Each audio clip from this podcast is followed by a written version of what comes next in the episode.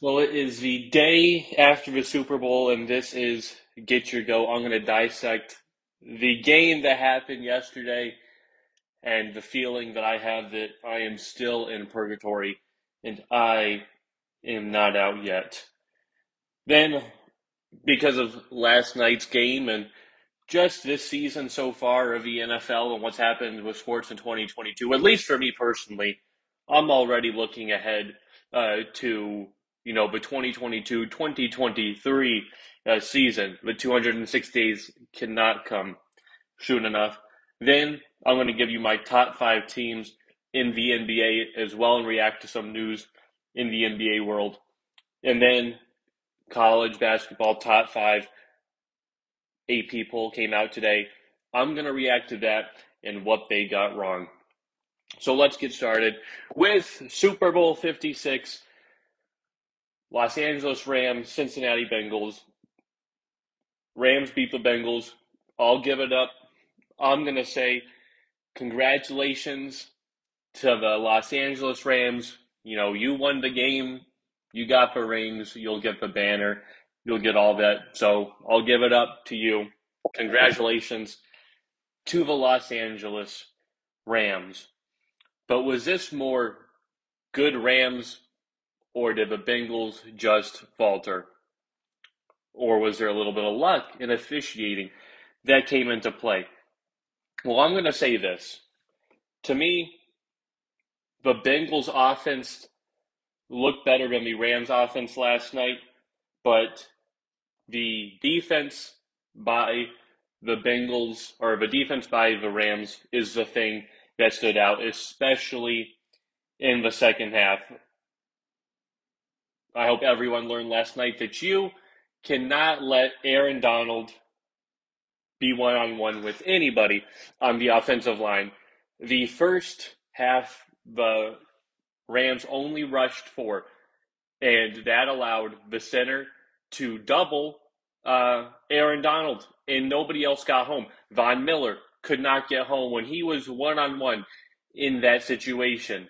Uh, Leonard Floyd could not get home. In any of those situations in the first half, they could not get any pressure whatsoever. No pressure at all. So I thought this is pretty good. I know the Rams are up 13 to 10, but Joe Burrow, you know, is protected. The offensive line's doing a good job. Everything's, you know, coming to pl- uh, playing the part that you know Cincinnati is, even though they're down at three and a half. I'm not worried about it. Then in the second half, Raheem Morris, defensive coordinator for the Rams, made some adjustments, and the Bengals did not adjust. What did they do? Well, they brought sim pressure, brought a fifth man a little bit more so that Aaron Donald could have a one on one matchup, or they would fake the pressure just enough to where Aaron Donald had a one on one matchup. And when Aaron Donald's one on one, that affects the offensive line uh, because now you know not only do you have your right guard on Aaron Donald, uh, which is you know you just can't have him, and that allows the right tackle to kind of creep over and look. You have Von Miller uh, running a stunt and then getting inside because the center uh, has been faked out by somebody either rushing or if he is taking the pressure. So that allowed the defensive line to feast and sack Joe Burrow seven times that game. Uh, and then in the second half, uh, you know, 22 dropbacks, seven sacks. It was just, you know, no protection whatsoever. And, you know, I said Joe Burrow was Tom Brady esque. I said 2% milk. That's what he is. He's not the whole thing, but he's 2%. There's 98%. Well, yesterday, he looked like 1%, if that. 1%. 1%. Why? This is a great because he's got the poise, the leadership, he's got all that. Uh, the team is bought into Joe. Everybody loves Joe Burrow. But what happened? I don't know if Tom Brady's ever been sacked seven times in a game before. Is because he gets the ball out so quickly. Even against the Rams, he did not get sacked and hit as many times, you know, as he did last night. in that game against the Rams, Tom Brady had Tristan Wirfs out, uh, all pro, best right tackle in the game. Ryan Jensen hobbled as well, their star center. So you had an under attacked offensive line. And what did Brady do? They got home in the first half, but Brady made adjustments and got the ball out two seconds or less. Get the ball. I know where I'm going to throw it, where I'm going to place it. Boom, boom, boom. Joe Burrow did not do that. He tried to hold on to the ball just a little bit long, wait for somebody to get open, uh, and you know try to elude Aaron Donald, and it just didn't work. You, you just cannot do that. You have to get the ball out of your hand. You cannot take the sack and take the punishment all game long. And I feel like he was getting the ball out, he was doing good, but he had the one drop from Tyler Boyd, which probably would have been a first down, and he dropped it. Only drop of year came at the most crucial time, and I think after that he was, you know, waiting a half second, a little too long to make his decisions and make his uh, reads, and that's what ultimately cost the Bengals this game is that the offensive line didn't hold up, and Joe Burrow could not bail him out, uh, bail the Bengals out. That's why they ultimately lost this game. So what does what does that mean? Well, it meant that that Aaron Donald should have won the MVP. Cooper Kupp got the MVP. He had a good game eight receptions, 92 receiving yards, two touchdowns. Excellent, excellent game. But this game was not won by Cooper Kupp. It wasn't won by Cooper Kupp. It wasn't won by Matt Stafford either. It was won by one Aaron Donald himself. That is who won this game. Cooper Kupp, that touchdown at the end, you know, it goes down as a game winning touchdown. But the thing is, there was still a decent amount of time left for the Bengals to do something uh, with the game and get them into field goal range. There was a minute and a half left, so that wasn't a game sealing drive where it was the end, the confetti happens, they win the game on a walk off touchdown. No. And plus, he was guarded by Eli Apple, and Awuzie should have been covering him, and I don't know what they were thinking in that situation. But back to the point at hand is that Joe Burrow, boom, had the ball in his hands to at least lead them to get to Money Mac range and kick a field goal and let's go into overtime. And gets the first pass to Ja'Marr Chase. Boom, we're already at midfield. But from there, that's when Aaron Donald takes over and he wins this game. What does Aaron Donald do? It's third and one at around the 50 ish, 45 yard line. And Zac Taylor, head coach of the Bengals, has the audacity to put Samaje Perine in the game and run the football at third and one. I get trying to run the football and, you know, get the first down quickly. That's probably what I would have done. Great play call. But Samaje Perine, the backup running back, is who you put in are you kidding me? He had one rush before that of zero yards. The same thing happened earlier in that game. You don't give it to your Pro Bowl running back, Joe Mixon, who was carrying rock, who had 15 carries for 72 yards.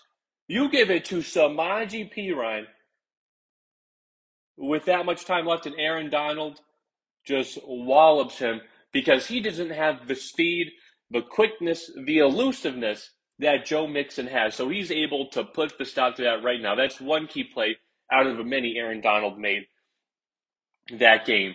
And Zac Taylor, Samaje Perine should not be in there.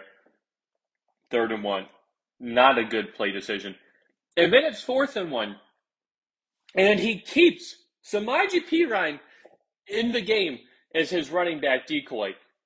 Not Chris Evans, who had a crucial catch earlier in the game. Not Joe Mixon. It's back to Samaje Perine? Really?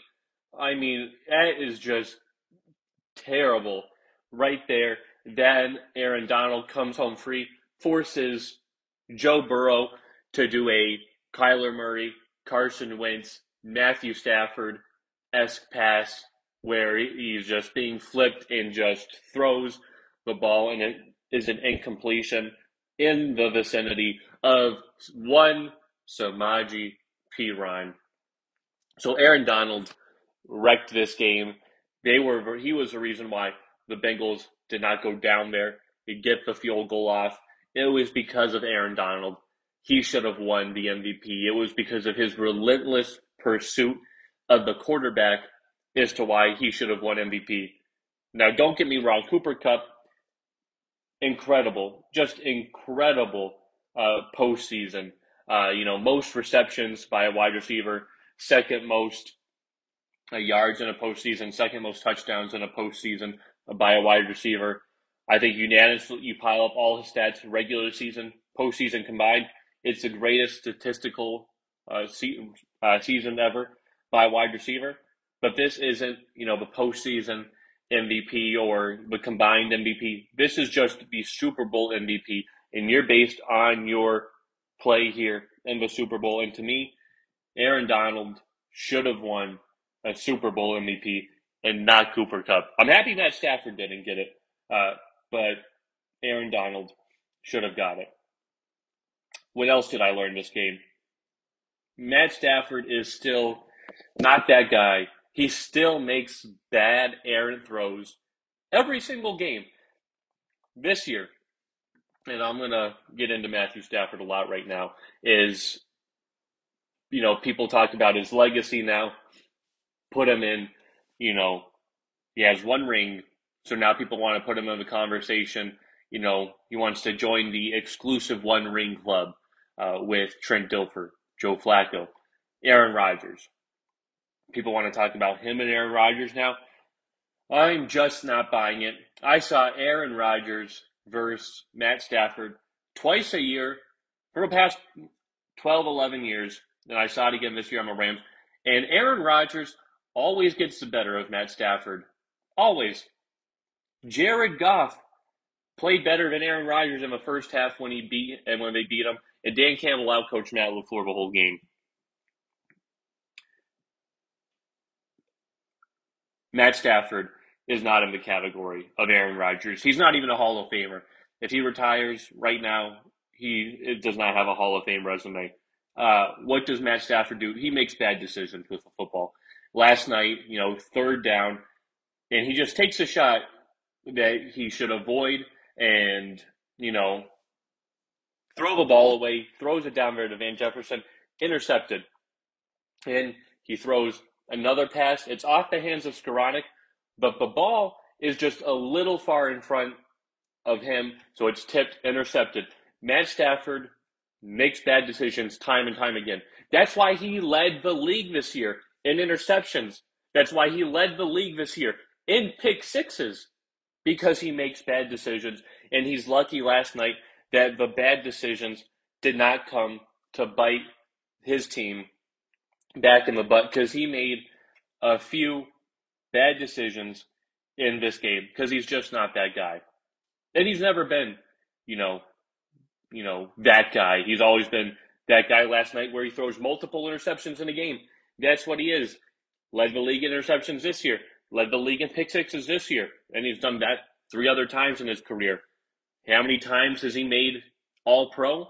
Zero times where Aaron Rodgers is just a staple at that category. Tom Brady has been a staple at that category.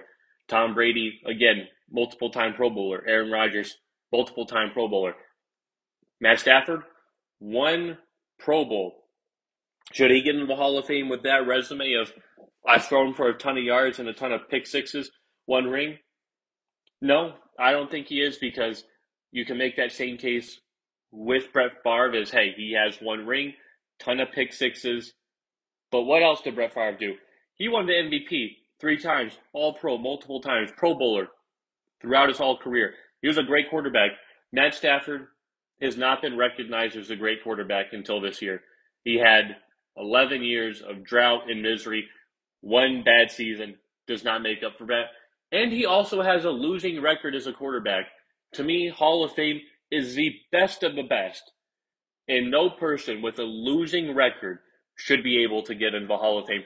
That should be an automatic disqualification is if you have a losing record because great players just don't lose and Matt Stafford is a consecutive loser. That's what he is. So no, he should not be in the Hall of Fame at all, uh, or in that conversation and the Hall of Fame, or this cements his legacy. Because if he gets into the Hall of Fame, then everybody with one ring in their life should get into the Hall of Fame. Joe Flacco should be in the Hall of Fame, uh, for that matter. So let's pump the brakes there on any of this great talk. Now, if Matt Stafford does this the next four to five years and, you know, is great, Super Bowl contender every single time, you know, gets more MVPs, good. Hats off to him. But based right now on his resume, again, he is not that guy. He has the same amount of Pro Bowls as Mac Jones has. Mac Jones is a rookie. Put that into consideration. What else did I learn? Last night I learned that Jalen Ramsey is vastly overrated by the entirety of the NFL. I thought this year that he was a little overrated. I saw Mike Evans burn him. I've seen Deebo burn him. Brandon Aiyuk turn him around. I've seen pet, uh, a lot of catches allowed on Jalen Ramsey or in the vicinity of Jalen Ramsey. And he got what he wanted last night. And what happens? Ja'Marr Chase gets like a 50 yard completion on Jalen Ramsey in the first half. Just dusts him. And there's pass interference that should have been called on him as well if he gets tangled. But Ja'Marr Chase is that guy and gets him down to the ground. So Jalen Ramsey gets burned, all of that. Then he interferes with Higgins on the touchdown route as well. That wasn't called. So you have that one there. But then he gets redemption and catches the 75 yard touchdown on Jalen Ramsey. Then again, late in the fourth quarter, fourth quarter, Ja'Marr Chase again burns Jalen Ramsey. So is Jalen Ramsey the best cornerback in the league? Sure, I can say he's good. He's a lot better, but is there a lot of great cornerbacks in the league? No. Is Jalen Ramsey there with prime Richard Sherman back in the day? With Revis Island, primetime Deion Sanders? No. He is not at that level. He is nowhere near that level of greatness. He has bad nights, a lot of bad nights. He has a lot of good catches, and we want to praise Jalen Ramsey as this guy. Jalen Ramsey says he's been the best for a while now. No, you are not. You've got exposed. And Joe Burrow, that's one great thing he did last night. He was not afraid of Jalen Ramsey. He took his shots to his guys, trusted him, trusted them, and all the time it worked out well because he didn't throw one interception. So he did just fine, and he put the world on notice saying, hey, Jalen Ramsey isn't that guy. You should not be afraid of him either. I think Jalen Ramsey, this, you know, he was an all pro, you know, Pro Bowl selection cornerback.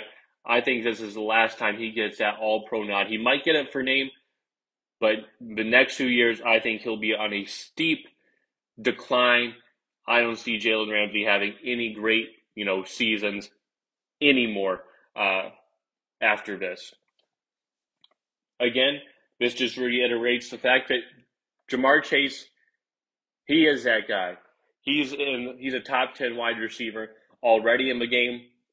An argument could be made he could be top five. He is just the real deal. Insane moments by him. Just a great wide receiver. And the last thing I learned is that the officiating was bad. Uh, it was inconsistent uh, last night. They let them play until the end of the game. They let some calls go on Jalen Ramsey, offensive pass interference on Higgins. They let things go. Until the final drive of the game, that's when they decided not to let things go, which was Matt Stafford's touchdown drive to Cooper Kupp. They decided to call Wilson on a third down for defensive holding, and there was nothing there. Mike Pereira, rules analysis from Fox, said there was nothing there. He didn't tug on the jersey, didn't hold him in a way to where it impeded on the ball. It was a good play, and they call a penalty on that. And then on top of that, that same play, the right guard was offside, so that play never should have happened as well. So that's they missed, and it was it's just bad when a game like the Super Bowl is under a microscope that it is, and I know officiating those uh, uh, officials are imperfect. They're gonna get calls wrong, miss some calls, but ones like that that are just you know so ticky tack and the severity of the moment was just bad. Uh, that they had to call that game to where it should have been, you know, fourth and goal, you know, right there at the eight or whatever it was for the game, instead of giving it to them at the four, which led to the other pass interference uh, down at the end zone, and then you know they were able to score. So just bad, you know, officiating in the final two minutes of the game. It was great for so long, but they utterly botched it late. Now that I've given my kudos uh, to the Rams, what's next for the Bengals? I honestly think the Bengals can definitely get back to this uh, moment, back to the Super Bowl. Great team. Joe Burrow, top five quarterback in the league. Ja'Marr Chase, top threat, one of the best receiving cores with Higgins, Boyd, uh, Ja'Marr Chase, Joe Mixon as well.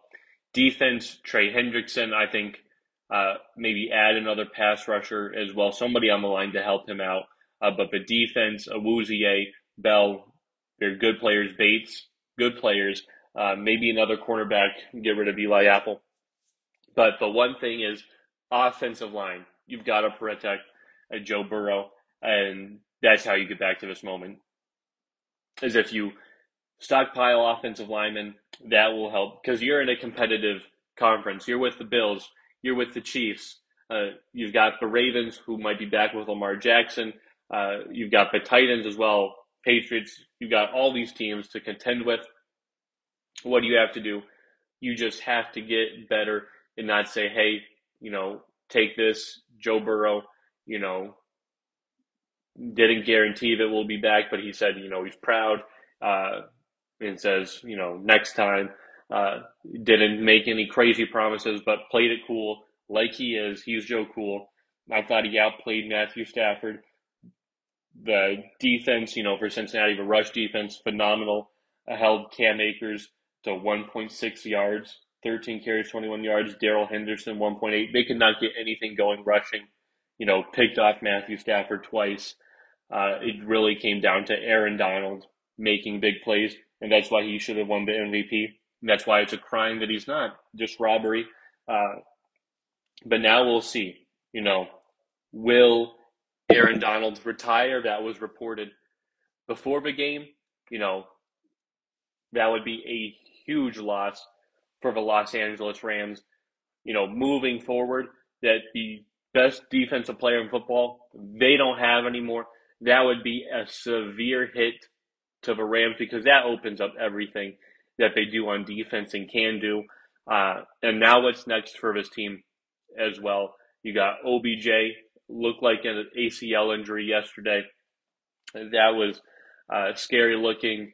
Uh, Von Miller, free agent, you know, he says he expects to explore free agency. So we'll see the makeup of this team going forward.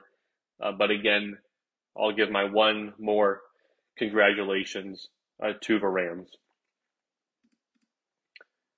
So this year, I have to say, has already been, at least just for me personally, such a crappy year for sports. It's just been that that bad. I rung in the new year with Michigan being slaughtered by Georgia, that bad. Then Georgia went on to win the national title, which you know hurt even more that Alabama could not beat them again. Then Tom Brady retires on top of all this mess, after they lose to the Rams, and that really pains me. Uh, then last night, Cris Collinsworth, Al Michaels' last game. I think they're tremendous broadcasters. So one final time, that was emotional. Then the Rams win the Super Bowl, and Joe Shiesty hurts his knee. I mean, this has been bad. We're only two months in, and for me personally, it's just been that bad.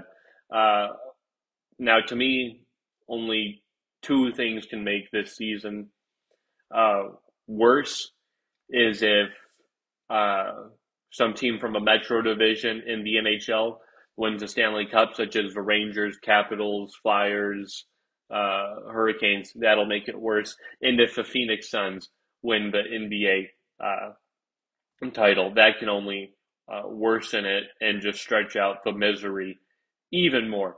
But it's been it's been a bad start to the first two months. So I'm looking ahead to 206 days from now. No more off season. No more talk about the Rams. But of course, have to hear the Rams as remaining champions until next year, where I know they will not repeat. So I'm already looking ahead to 2022, 2023, moving forward. Who are my top five teams moving forward till next year? Number five, Green Bay Packers. Why? Well, their defense much improved as it's been.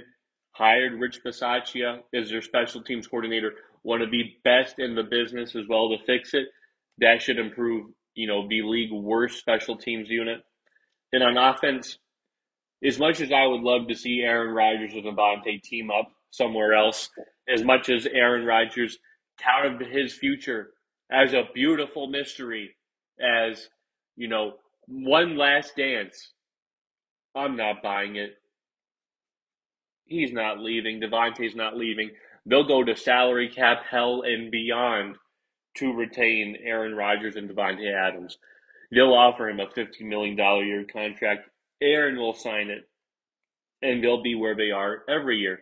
One of the best teams in the NFC regular season and lose before we get to the Super Bowl.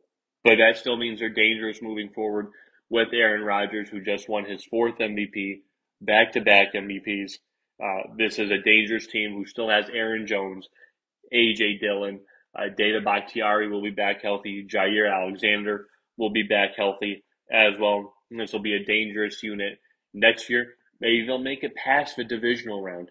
Maybe make it to the title game, but we'll see. Number four, the Cincinnati Bengals. Yes, I think they'll be back. I think they'll improve the offensive line. I think they know where their weaknesses are. And I think this is a team, you know, that will just use the loss that they have yesterday as fuel, as fuel. And they will get better. This team will get better. Joe Burrow, this was his first full year starting. Last year, he only played like six games. So next year, it's just another year for him. Him and Ja'Marr Chase, you know, already have some of the best chemistry in the league. So, you know, I just think it's a matter of fine tuning things in offensive line, uh, and not, you know, doing anything out of ordinary. And you got Money Mac as your kicker. So to me, this team is in good hands. You got the Cleveland Browns, who are in dire straits with Baker. They're not contenders at all. You got the Pittsburgh Steelers as well. Uh, who Big Ben retired, and you kind of owned them twice this year. You got the Ravens to contend with, but Lamar Jackson, you know, injuries now piling up, uh, and just the way Joe Burrow shredded that defense. I look at them to be the top team in their division. I don't see them missing the playoffs or having this be some one hit wonder. Number three, the Los Angeles Rams wow, usually I have, you know, a team that just won the Super Bowl is, you know, the best team. That's why I have the Bucs so much, number one. What changed? I believe if the Rams had played the two teams I'm about to name, they would not have won of the Super Bowl last night. It would have been a very different story because of the offensive line protection. The Los Angeles Rams are the Super Bowl champions.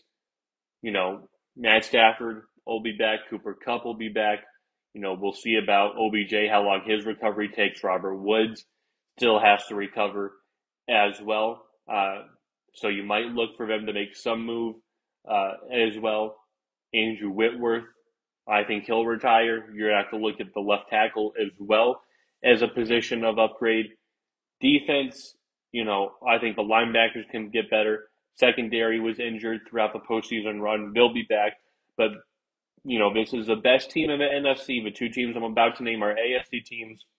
But these are the two best. This is the best team in the NFC. They proved it this year. They won the Super Bowl. Again, they're team number three. Number two, the Buffalo Bills. Last time we saw the Buffalo Bills, I don't know, Josh Allen had just the best game of his career. Uh, Gabriel Davis went off, and they still had Stefon Diggs, and they didn't even need to use him. The design runs with Josh Allen look were great if you use them sparingly. It's amazing what you can do with Josh Allen. The defense wasn't sharp the last time we saw them, but overall, the regular season, number one defense in the league, pass defense was great, anchored by safeties Hoyer and uh, Micah Hyde, just or Poyer and Micah Hyde, uh, just great. Tre'Davious White, who tore his ACL, he'll need to recover, but if he's back, he's one of the premier cornerbacks in the league.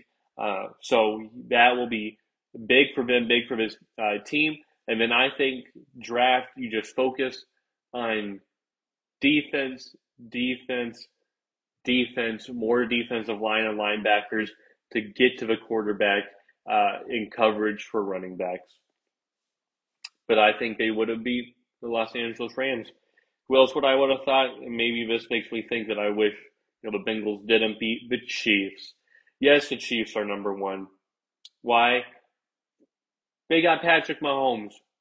With Tom Brady retiring, he is one of the best, if not the best, quarterbacks left in the game, and he's like 26 years old. It's him and Rodgers right there. But I like Patrick Mahomes. Give me Patrick Mahomes. Give me Tyreek Hill.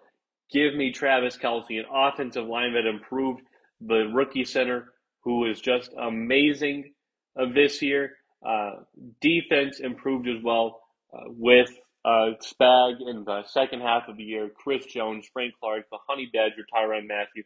Secondary played better. This Kansas City Chiefs team was one of the most complete Chiefs team I thought, and they squandered it to the Bengals. I don't think they do that to the Rams, but this to me is still the best team with the best staff of Andy Reid. There's uncertainty around Eric Bieniemy, his future with the Chiefs, but this is the number one team to me still. Moving forward is the Kansas City Chiefs. So those are my top five teams looking ahead till next year, 206 days away. The Green Bay Packers, the Cincinnati Bengals, the Los Angeles Rams, the Buffalo Bills, and the Kansas City Chiefs. Now moving on to the NBA. In NBA news, Pat Connaughton, guard for the Milwaukee Bucks, is having surgery uh, on a fractured metacarpal in his right hand, but he's expected to return before the end of the season. And this really comes at the worst time for the Milwaukee Bucks uh, because Pat Connaughton, to me, has been playing, you know, really good career highs in scoring, 10 points a game, three point shooting, 41%, playing 27 minutes, just playing a huge role. And that's sort of a reason why they traded Donte DiVincenzo, is because Pat Connaughton playing great, Grayson Allen playing good as well. So we really don't need, you know, a third person in the rotation. We need to get bigger. So this hurts them, knowing that they just traded Donte DiVincenzo. And you're just left with Grayson Allen. Now, now you have to look to the buyout market. Goran Dragic a possibility? I think it is. I think you have to kind of go out and sign a veteran, you know, shooting guard, you know, to eat up some of those minutes that Pat Connaughton has. I don't think you'll find anyone that's kind of had the production and chemistry. Even Khris Middleton, you know, Coach Budenholzer said, hey, Connaughton's just been balling, playing really good this year. for our team, and he has. So this is a big loss in depth for the Milwaukee Bucks. This isn't, you know, a Middleton or Giannis type of loss, but this is still a substantial hit that the Bucks will have to take, and it's just another big one that's kind of been a trying season for the Bucks to try to get back and repeat. And maybe it just doesn't look good to repeat. You had the Bucks and the NFL not repeat, and could you have the Bucks and the NBA not repeat?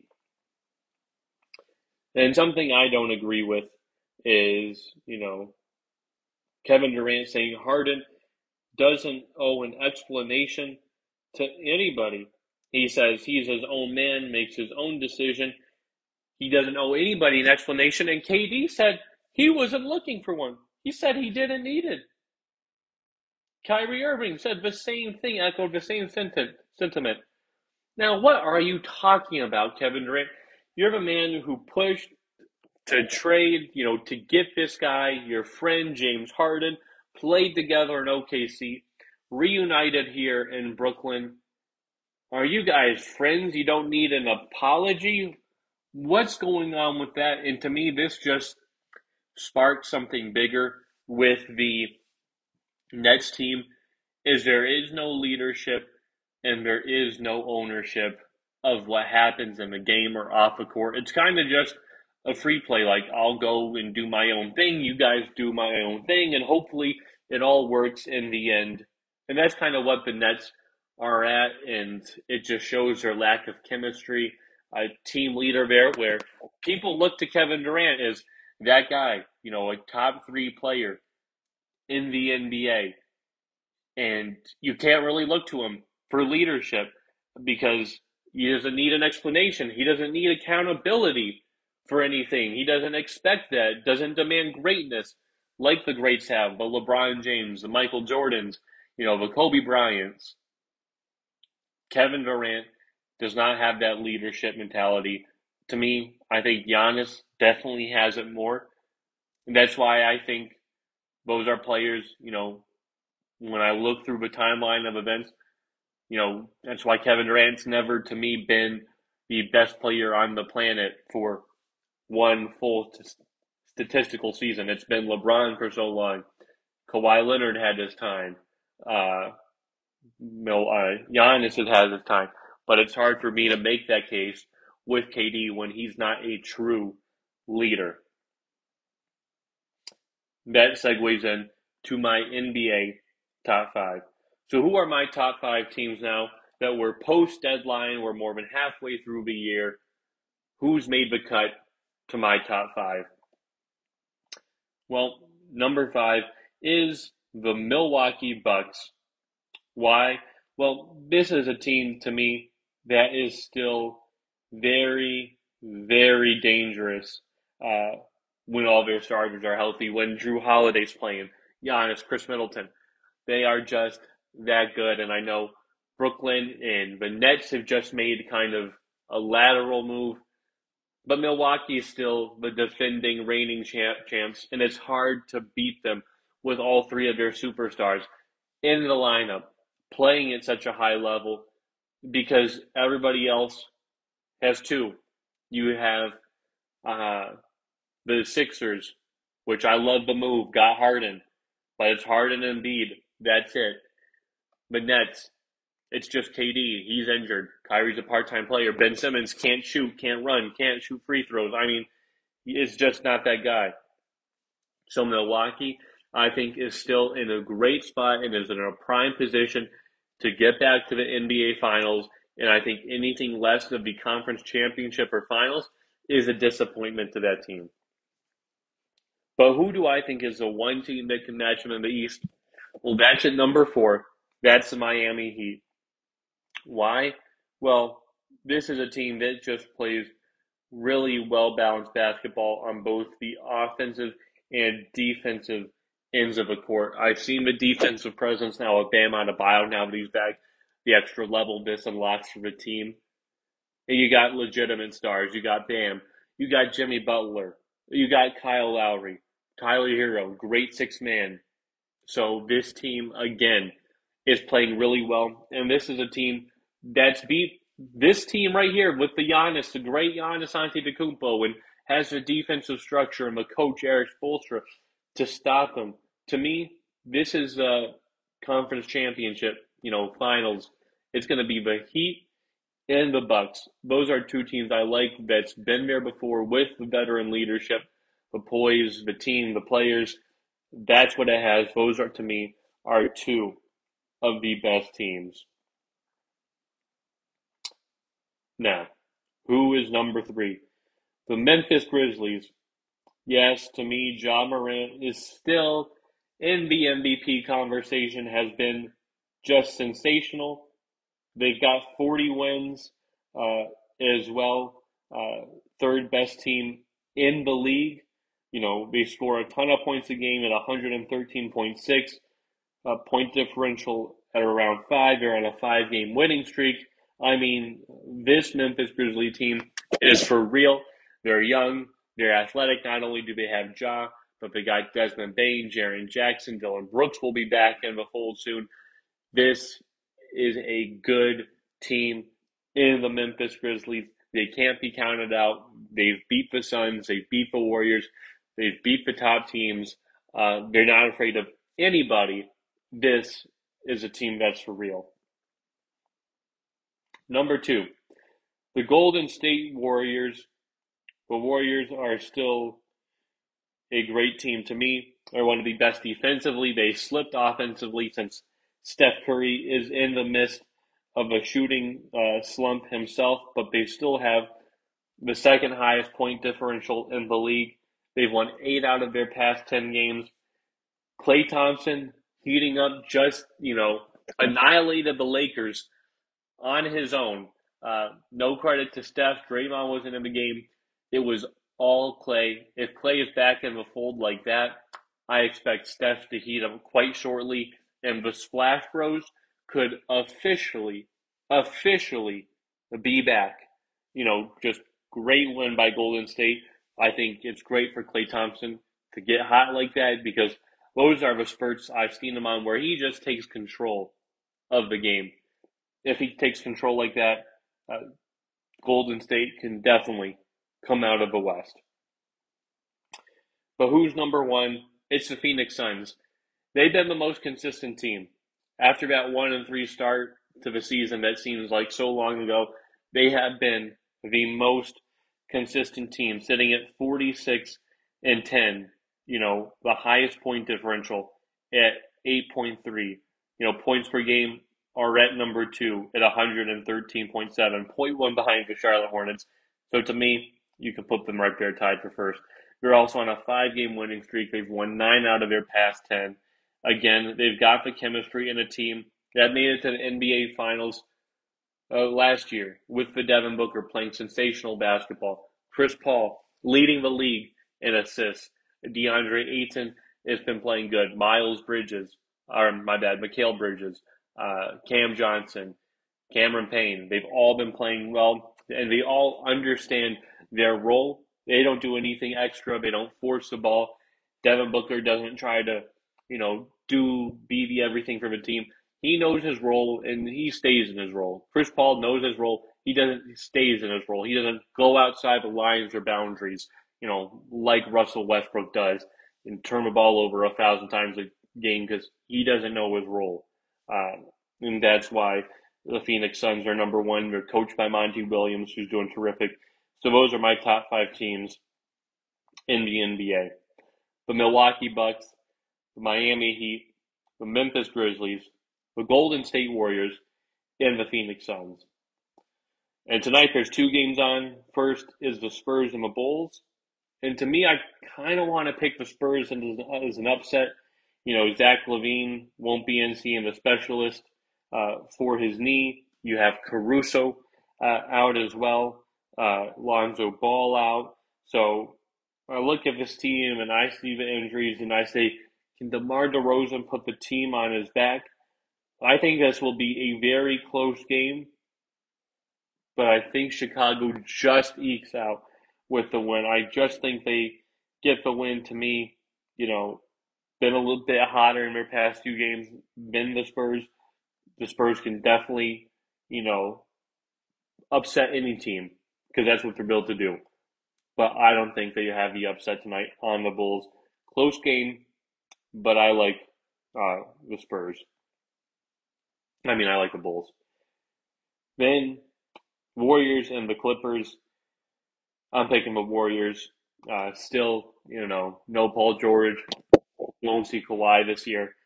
So the Clippers, you know, should be a team that's dead in the water, and it looks like they'll make the play-in. Uh, but tonight, there's no Norman Powell as well, who we just acquired. So I'm rolling with the Golden State Warriors. I just think it's too overmatched now. Can the Clippers pull an upset again? Another team that's primed to do that and has done that this season. I just don't think it's something that they do tonight. I like Golden State Warriors. Even in Steph Curry in a shooting slump, I'll still pick them. Klay Thompson, that's what I'll pick. But one just maybe surprise betting nugget for everybody out there is you've got the Nets on a 10 game losing streak or 11 game losing streak. They face the Kings tonight. The Kings are 22 and 36. The Nets are 29 and 27. The Nets are two point underdogs to the Kings. The Kings are the favorite in this game. Can you believe that? And why is that? Well, they've got no KD still. He's injured. Ben Simmons, he's still MIA, still not playing. Kyrie Irving, this is a home game, so technically he can't play, won't play tonight. So that leaves kind of their big two and a half out, or actually it's a big one plus two part time players. And what else do you have? You have Seth Curry out with the trade pending. You got Andre Drummond out. You probably have LaMarcus Aldridge out. You got Joe Harris still out. I mean, this team has just been hit by everything. This poor, this poor Brooklyn Nets team uh, can't get going, and when they do eventually next month or in April, it's gonna we're gonna have to ask: Is it just too late?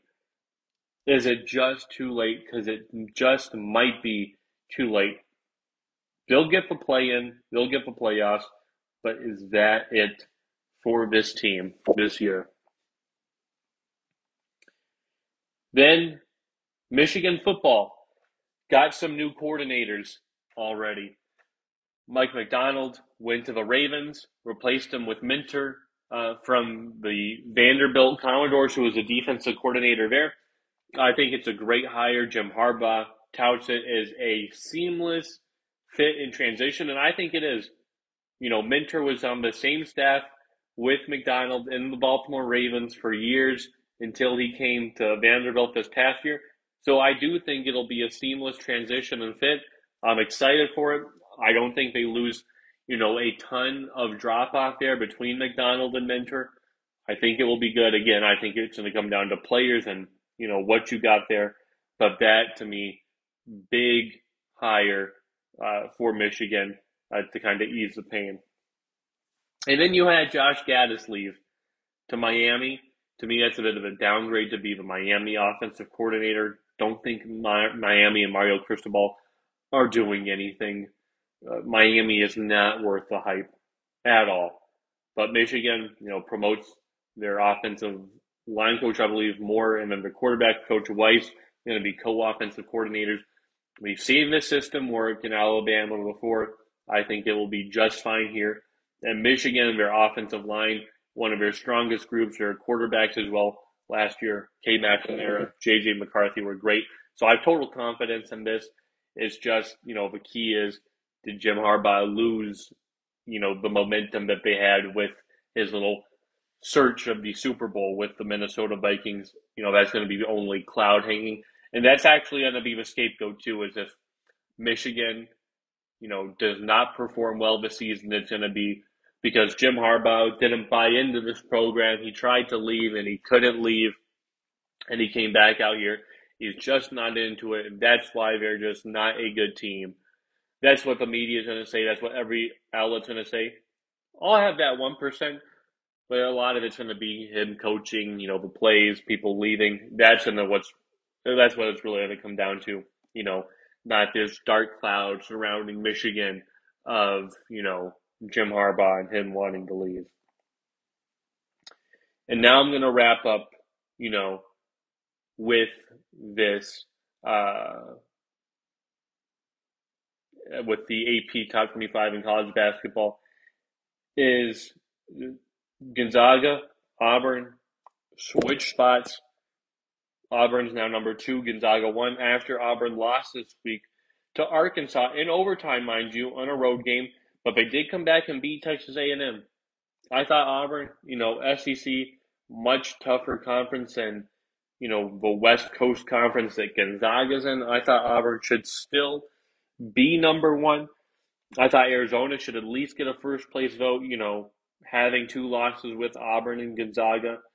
I think Kentucky's great there. In top five. I thought Purdue, you know, shouldn't be after Michigan just beat the brakes off of them and then beating Maryland by one point.